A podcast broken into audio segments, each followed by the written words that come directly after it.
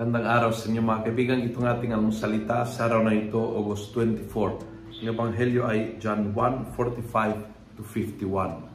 Sabi ng Ebanghelyo, Philip found Nathanael and said to him, We have found the one Moses wrote about in the law and the prophet. He is Jesus, son of Joseph from Nazareth.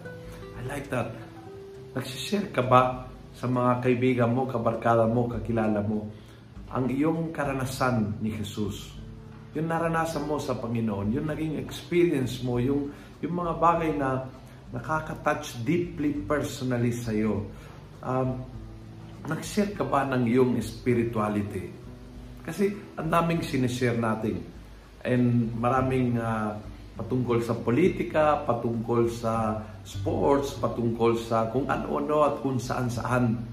But nagsishare ka ba Nagsishare hindi lang click and share sa social media but personal, talking.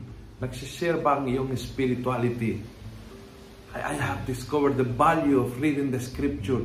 Kaya isishare ko ito sa aking mga barkada at kaibigan.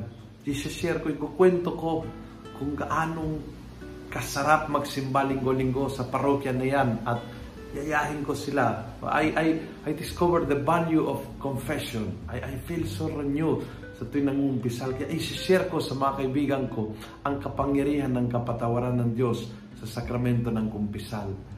Yung mga personal na bagay na very deeply, very personal and very, very spiritual. Siner mo ba yon sa mga kaibigan mo at kakilala? Yun po yung ginawa ni Nathanael.